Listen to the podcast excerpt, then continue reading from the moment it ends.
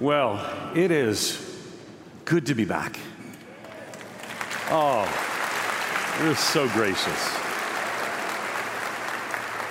I was, those of you who don't know, I was the interim here for about four years. Um, and, you know, I mean, people clap, so maybe they thought I did a good job. Let me show you. If you didn't know how great a job I did, let me show you how great a job I did. Let me just show you for just a second.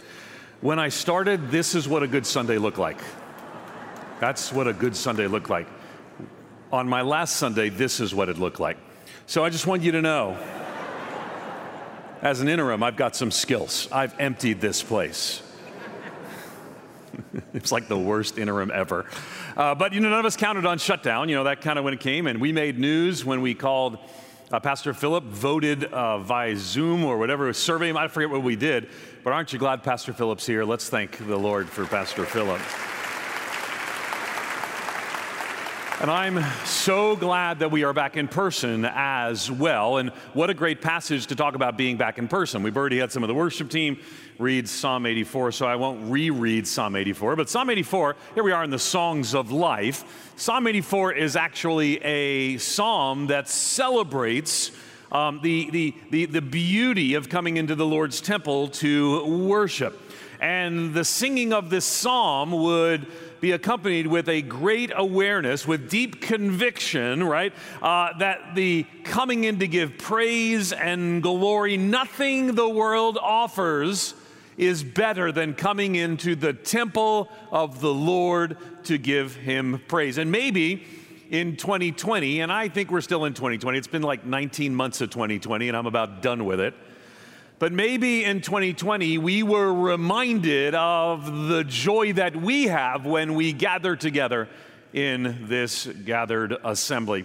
Today, I'm going to talk about how contrasting, trusting, and submitting can change your perspective and reshape your life. And oh my, do we have some contrast, some trusting and submitting in 2020 and 2021. So we've already looked through the passage. Let me just mention a couple of things from Psalm 84. That'll give us a little bit of an introduction to it, and then we'll walk through the psalm uh, just a bit. The, the uh, Psalm 84, if you have the same Bible I have, it has a little notation at the beginning, and it tells you to the choir master, right? And then it says, a psalm of the sons of Korah, which you may say, who are the sons of Korah, and, and we don't have a lot of detail on them. It sounds like a bohemian rock band or maybe a maybe something from Star Trek with the Klingons. But there's who are the sons of Korah? Well, there are actually some worship leaders, just as we've been led into worship by our worship team today. They too had worship leaders then.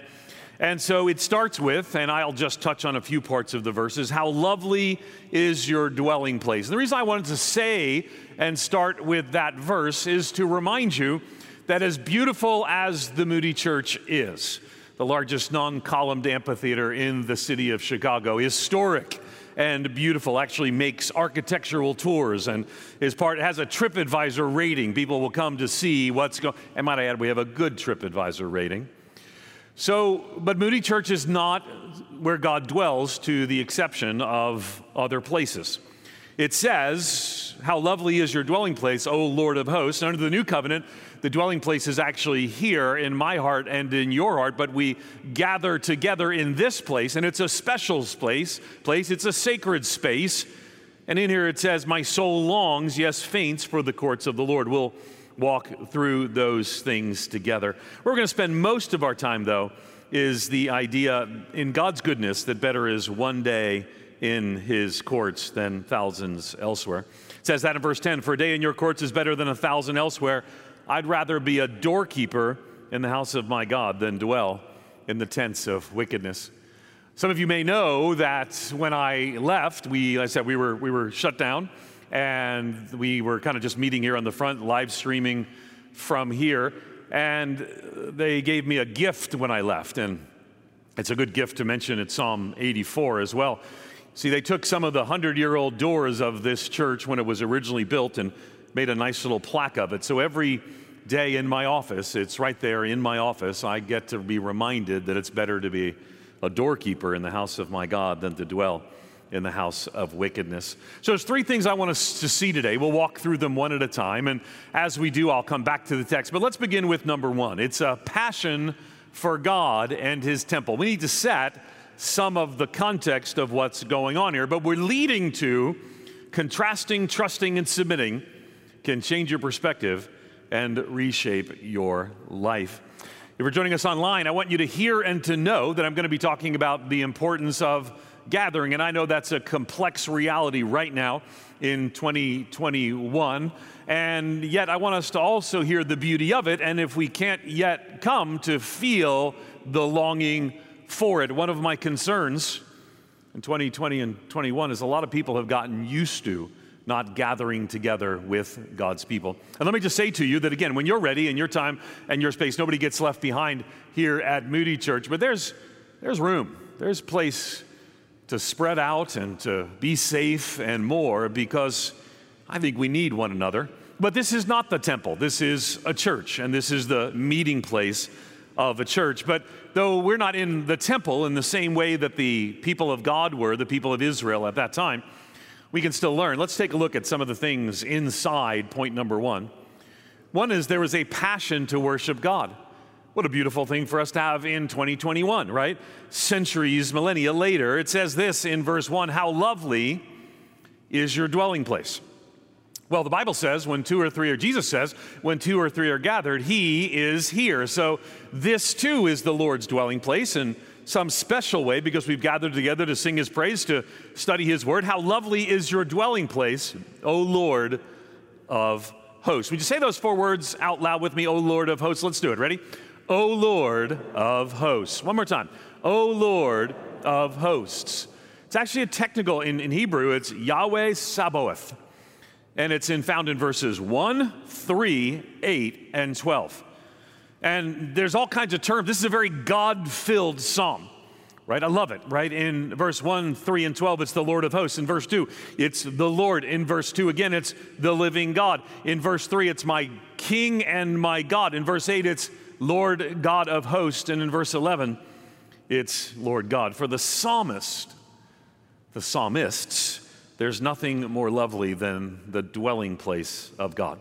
Now, the temple, right? The temple in the Old Testament, right, up until the New Testament, the temple is this special place of the worship of God. In the Old Testament, the temple represents God's presence, right? And the psalmist longed God's presence in a special way in the temple. The psalmist longs for, longs for, has an appetite for, is, is hungry for the very presence of God. C.S. Lewis puts it this way I'm going to quote C.S. Lewis. He says, I have rather, though the expression may seem harsh to some, called this the appetite for God rather than the love for God. The love of God too easily suggests the word spiritual and all those negative or restrictive senses with which it has unhappily acquired. The appetite for God, he says, on the other hand, has all the cheerful spontaneity of a natural, even a physical desire. We can think of songs like As the Deer, based on the song, scriptures, As the Deer Pants for the Water. Well, let, us look at verse 2. My soul longs, yes, faints that's how much I desire to be in the presence of God. That's why we make the decision to gather together. That's why, even though the Chicago mask mandate is in place, we are still here. You could say, well, it could be easier to sit at home. And, but here's the thing, right? If kids need to be in person school, God's people need to be in person together giving praise to Him.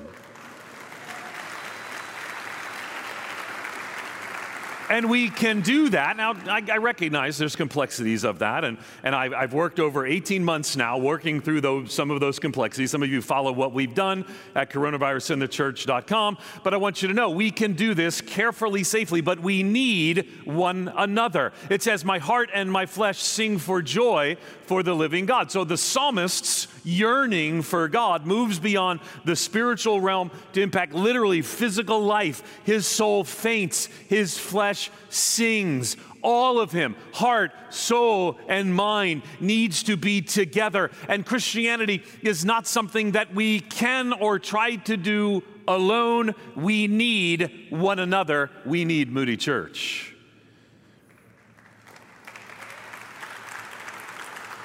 Sing for joy is cry out in the New King James Version. The verb means a loud cry. Living God is contrasted with false gods who are no gods. Now, mind you, if you've been to Jerusalem, I'll make a few references to that. I know Pastor Lutzer over the years would take groups to Israel, not something we're all planning on right now, uh, but perhaps in the future, Pastor Philip will do that. But you've been, you know where the temple was. It's no longer there. The Temple Mount remains. But the temple, of course, would be larger, but large, larger than we are, but large. And so they would come into the temple. You have to kind of get into the mental image of what's going on here. They're sort of going on this pilgrimage because people would travel from hours or days away and they'd go on this pilgrimage. And, and, and, so they go in and there's a passion for God in this temple and it starts with a passion to worship God. But it's kind of fascinating because if you're reading through, I mean, it's written down, so it doesn't happen this way, but it sort of finds, it sort of sounds this way, right? So we got verse one, how lovely is your dwelling place. Verse two, my soul longs, yes, faints for the courts of the Lord. And then verse three, you get the perspective of the birds. Now, this is a strange thing. What's going on here? It's kind of like he's writing and says, My flesh and heart and flesh sing for joy, and he gets distracted. It's like squirrel. In this case, it's sparrow. But probably what happens is that they're literally going into the temple. And listen to what it says Even the sparrow finds a home, and the swallow a nest for herself where she may lay her young. At your altars, O Lord, God of hosts, my King and my God. You might not be surprised to know that we have had birds inside this room. Some of you remember some of those times. Because how do you get a bird outside of a room this big? Because, I mean, it, it can, and, and so, so it would be true in the temple.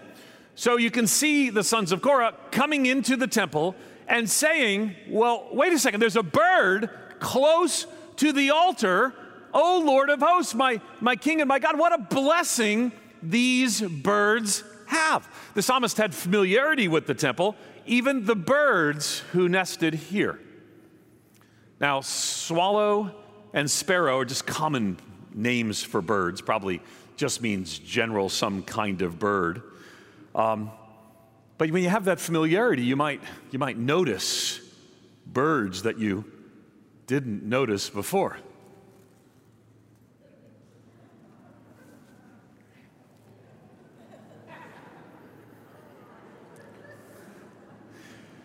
These birds get to go to church. Those aren't really birds, just in case you're wondering. I mean, they're birds, but I want you to miss this. The psalmist says, What a blessing for bird one and bird two to be close to the altar of God. That's how big of a deal, that's how much of a blessing it is. They get to be near the altar. And then the contrast actually changes. It says, even the sparrow finds a home, the swallow a nest for herself where she may lay her young at your altars, O Lord of hosts. But then listen to the words my king and my god so yeah even birds get to do this but mike it's the it's the double possessive it's my, my lord and my god in the new testament now it's my king and my God. And worshiping God, coming into the place of the temple, and millennia later coming into this place, draws our hearts near to God. And we too can say, My Lord and my God. Say it with me. My King and my God. One more time. My King and my God. So the psalmist sees the birds.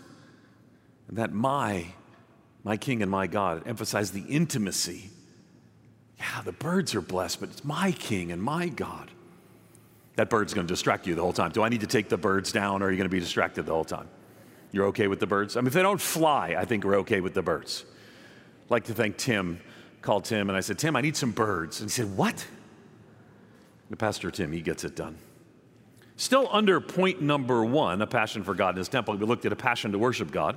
We looked at the perspective of the birds, and now we look at a praise to God in song. Blessed are those who dwell in your house, ever singing your praise, Selah. If sparrows and swallows are welcome in the house of God, the temple, how much more welcome are people made in his image to sing his praise? For those who walk with God and are thus in his presence, there's always cause. There's always a reason for singing. So the psalmist turns from the birds to the priests who had rooms at the temple. Again, we're getting into some detail. We got to go deeper before we can get to the application. But there are a certain group of people who dwell in the house of the temple. Blessed are those who dwell in your house. It's actually not referring specifically to the pilgrims who are writing this psalm, but to the priests who get to stay there singing their praise forever. Ever singing is the right way to praise God. Ever singing is the right way to praise God, regardless of the circumstances, in face of suffering, in times of plenty, in times of great experiences. All seasons of life should evoke praise to God. Let me, let me, let me say, some of you don't sing in church. Now, listen, I'm not coming at you, but I am coming for you. Let me explain. You say, Ed, I'm a terrible singer. Listen, I'm not great either, right? I, I, but here's the thing ever singing is the right response. And I, I, know, I see you. I, I would come often to the back and come in. I love to greet everybody and say hello. And then sometimes I see you in the back and I see you in the balcony, particularly that section right over there. See, singing is a rightful response to who God is. And I want to say to you, maybe you say, well, you know, I don't want to sing. I'm, I'm, you know, I'm, I'm not good singer. Well, that's okay. Together, we give glory to God and make a joyful noise. You say, well, you know, I'm, I'm too manly to sing. Well, no, I don't think you're too manly to sing. I think you're maybe a little too nervous to sing, but let's push through that. It's not about your gender, whether you're a man or a woman. It's whether you have a good voice or a bad voice, because it's not about you, it's about God, and He is worthy of our song.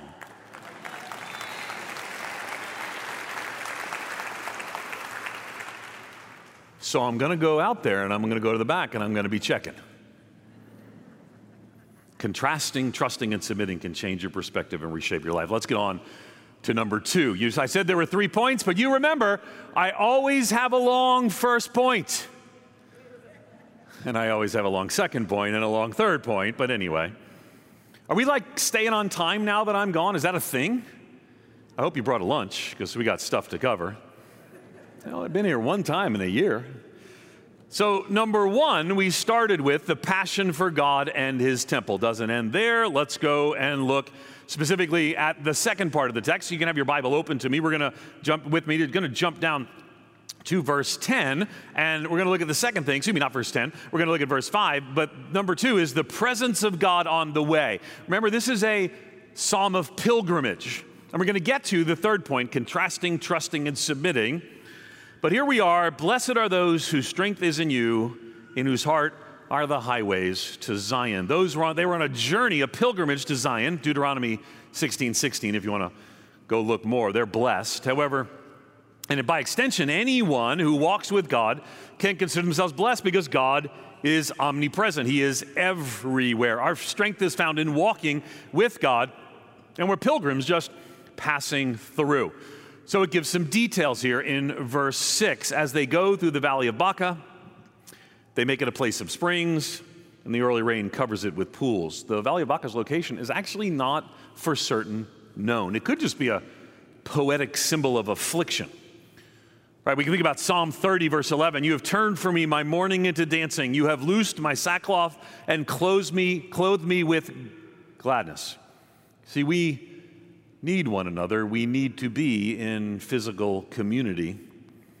And regardless of what happens in the next few months and years, because we don't know. I mean, I'm not a doctor. I mean, I am a doctor, but my kids say I'm the kind of doctor who doesn't actually help anybody. but we're going to need one another regardless, and community has become remarkably difficult in the last 18 months, and yet Jesus calls us to community. They experience that in the presence of God together. This is the sons of Korah. This is the people on a pilgrimage, not just one person. Look at verse 7. They, they, plural, go from strength to strength. Each one appears before God. Each one appears before God in Zion. On, the, on most journeys, the traveler goes from strength to weakness. But those whose strength is in God goes from, go from strength to strength. The goal of the journey is Zion. Believers have a, a hope that going towards something. Immediately after church, we'll, Don and I look forward to having a reception saying goodbye, though a little late. And then if you look out on Clark Street, you'll see my 10 foot U Haul because I am driving my oldest daughter, who's now um, 23. She was 11 when I started the interim at Moody Church. You know, it's funny, I was actually the interim pastor here longer than three of your pastors were the actual pastor of Moody Church historically. But we're going to start a journey. We're going to drive to Detroit, go over the Ambassador Bridge, and eventually going to end in Toronto, where she begins her master's degree in vocal performance. She's sung here a few times, and you remember because she was just that awesome. But I am not excited about the next 10 hours after services today. Driving a U Haul from, you know, Canada's a whole separate country. They actually want me to have a passport but I'm going to be tired by the time that journey's done. But something's different here. Here, there's a strength that grows, a strength that they know. It says in verse 7 they go from strength to strength. Each one appears before God in Zion because they find strength in the destination of the journey. I just know when I get to the destination, I got to unload a truck.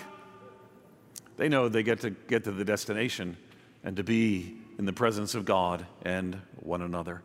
And let me just say that feels a lot like our lives, doesn't it? Right now, maybe every day. Revelation 21, verses 1 and 2 speaks to that future. Then I saw a new heaven and a new earth. The first heaven and the first earth had passed away, and the sea was no more. And I saw a holy city, New Jerusalem, coming down out of heaven from God, prepared as a bride adorned for her husband. So, this is the thing I don't want you to miss, right?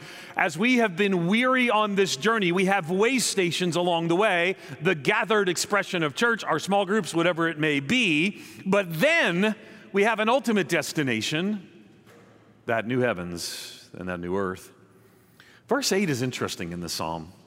It says, O Lord of, O Lord God of hosts, hear my prayer. Give ear, O God of Jacob, Selah. Because it appears something has happened, and maybe something has happened bad. Because he's tying the prayer, the psalmists here are saying, Oh God of Jacob, right? Um, it, one, one, commentator puts it this way the, that the same God who blessed and was faithful to Jacob will also be faithful to his people today. This is worthy of meditation, thus, the insertion of the Psalm's second Selah, unquote. So, so they're saying, God, you've been faithful in the past. And that's such a beautiful confidence that I had the experience of getting again in touch with when I stood here in this empty building, finishing up my service to you on Easter. It was empty. And I thought 100 years ago, there was another pastor standing in this place in the midst of the Spanish flu. And decades, maybe centuries before that, people had made it through difficult time through difficult times. So we too need to know and rest in the faithfulness of God. He's not done. This wasn't a surprise to him. Yes, we need one another. We need that gathered time of worship, but we can pray, Hear my prayer. Give ear, O God of Jacob. And then we meditate that with Selah. Verse 9 says, Behold, our shield, our God, look on the face of your anointed. Some reference, look on the face of your anointed, right? The king of Israel, but, but the psalmist maybe was thinking of David, maybe, maybe Solomon, but also points ultimately to the Messiah, the anointed one with whom we encounter and give praise, glory, and honor to. Contrasting, trusting, and submitting can change your perspective and reshape your life. So, walking through the text, we come to the final point. Number one is a passion for God and his temple. Number two is the presence of God on the way. Remember, this is a psalm of pilgrimage. And number three is a proclamation of trust in God. And here's where the theme I've been using throughout will come into place. I keep saying contrasting, trusting, and submitting can change your perspective and reshape your life. Let's look at contrasting. Contrasting. Now, it's not comparing in the negative sense of the word comparing. It's some making some intentional contrast, right? So, so a little contrasting here. It says this in verse 10 For a day in your courts is better than a thousand elsewhere. Look at that beautiful contrast. I would rather be a doorkeeper in the house of my God than dwell in the tents of wickedness. So, so the psalmists here are contrasting maybe talking about the comparative goodness of God in two ways. One is better is one day in your courts than a thousand anywhere else. And if you're already ahead of us, yes, we are going to sing that song at the end of the sermon. It's sort of like a rule. Second Opinions, chapter 4, verse 11. You can't preach on Psalm 84 and not sing Better is One Day. But it's interesting the contrast, right? Better is one day. And we can contrast that, right?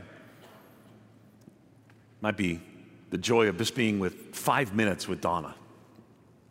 What an incredible joy it is to be married. Last, last, last weekend we had our anniversary together, right? We were the joy of being married for, for decades. We've been married a long time. It's true. Um, and I compare that, you know, better is one day with Donna but you can also contrast it and say to a negative thing, right? Like better, it's worse, worse than putting your hand on a stove for a second. That seems like a thousand years. Being with Donna for one day doesn't seem like nearly enough. So this contrast's at work here, right? So better is one day in your courts than a thousand anywhere else. And it's interesting, sort of, it sort of sounds like and maybe reflects what Paul writes in the New Testament book of Philippians. He says this He says, Indeed, I count everything as loss. So here's the contrast, right? Everything else that I could have, all I once held dear, built my life upon, it's just not worth it anymore. It's not worth knowing you, Jesus. Indeed, I count as loss because of the surpassing worth. There's the contrast, right? This isn't worth anything compared to this because of the surpassing, surpassing worth of knowing Christ Jesus my Lord. For his sake, I have suffered the loss of all things, right? I, none of them matter. And I count them as rubbish, contrasting them. Better is one day in your house than thousands elsewhere. Everything I have is rubbish in order that I might gain Christ. This is the perspective of the Christian who understands the gospel. This is the perspective of the follower of Christ who understands just how wonderful God and his goodness is. Spurgeon put it this way God's worst is better than the devil's best. So, contrasting is a good thing to do. And I tell people this all the time people who are thinking about saying, This one moment I might step out of my marriage relationship and I might engage in an illicit relationship. And I say, I understand, but I want you to know that that, that brief moment of pleasure is going to cost you a lifetime of pain. And if you would invest this other side, or someone who's about to make a bad decision about a thousand different things, I says, contrast this. Contrast this to the goodness of a God who loves you. It has a path for you, contrasting. But it's also trusting, isn't it? Trusting. For the Lord God is a sun and shield it says. Only place in the Bible God is referred to as a son. For the Lord God is a sun and a shield. The Lord bestows favor and honor. No good thing does he withhold from those who walk uprightly. So if you can walk in this reality, you start with contrasting, you move to trusting. I can trust God because he is good. I can trust God because he is good. Actually, sun probably refers to blessing and shield to protection. Again, let me quote Spurgeon. He said, A sun for happy days and a shield for dangerous ones, a sun above, a shield around, a light to show the way, and a shield to ward off perils which shouldn't surprise us because God loves us, and we know this throughout the scriptures. Think of Luke chapter 7, verse 11. If you then, who are evil, know how to give good, give good gifts to your children, again, a contrast, how much more will your Father who is in heaven give good things to those who ask him? I don't want you to miss this because one of the great challenges of your life might be to trust God in the midst of good times, maybe you don't need him, or bad times when you're not sure He's there. We shared a lot of good times, bad times, talked through some of those things together in our four years. And one of the things I love about Moody Church is it's like an oak. It's sure and steady because it's built not upon the whims of people, but on the Word of God and the faithfulness of God and the sharing of the gospel that comes and flows out of a relationship with God. And, and so we can trust Him, right? Because still people might ask, well, what now? What now with, with new mandates? And what does this mean for three months from now? Here's the thing I don't want you to miss, right? If you walk in a full confidence that God is at work, that God has a plan, that He's not done, I can promise you, He's going to do exceedingly abundantly beyond all we might ask or think through Moody Church, through you, to make a difference for the gospel.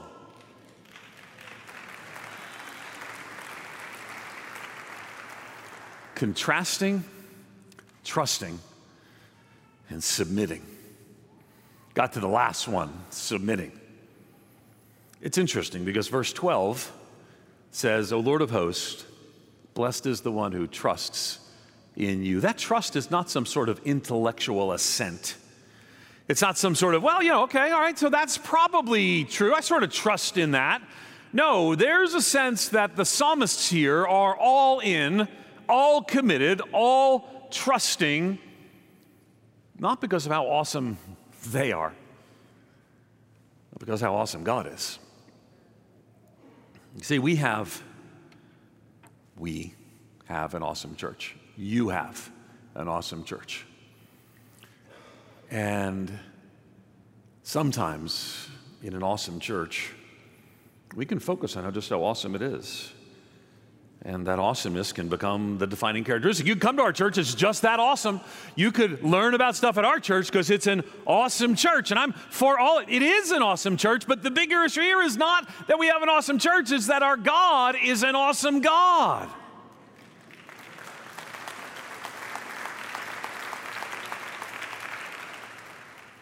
So the psalmist begins in verse 1 with this Psalm 84, verse 1. How lovely is your dwelling place, O Lord of hosts. And then the psalmist ends in verse 12 O Lord of hosts, blessed is the one who trusts in you. Don't miss the beginning and the end, right? How lovely is your dwelling place, O Lord of hosts. And it ends with, O Lord of hosts, blessed is the one who trusts in you. Submitting your life to the God who loves you submitting your life to the God whose worth and value is above anything you could ever imagine. Contrasting, trusting, and submitting. That's how the psalm ends. Let me just read again. Contrasting, Psalm 84:10. For a day in your courts is better than a thousand elsewhere. And in my office, a door, part of the door. I mean, I didn't like take an active door, it's an old historic door sits there to remind me of I would rather be a doorkeeper in the house of my God than dwell in tents of wickedness. Trusting. For the Lord God is a sun and shield. You can trust him. And submitting. O Lord of hosts, blessed is the one who trusts in you. Would you bow your heads with me as we pray together? Father, we thank you that in your grace and your goodness you've redeemed us, called us by name sent us on mission for your name's sake. Oh, Lord, we love you. Lord, I thank you for Moody Church. I thank you for the privilege I had to open the Word of God.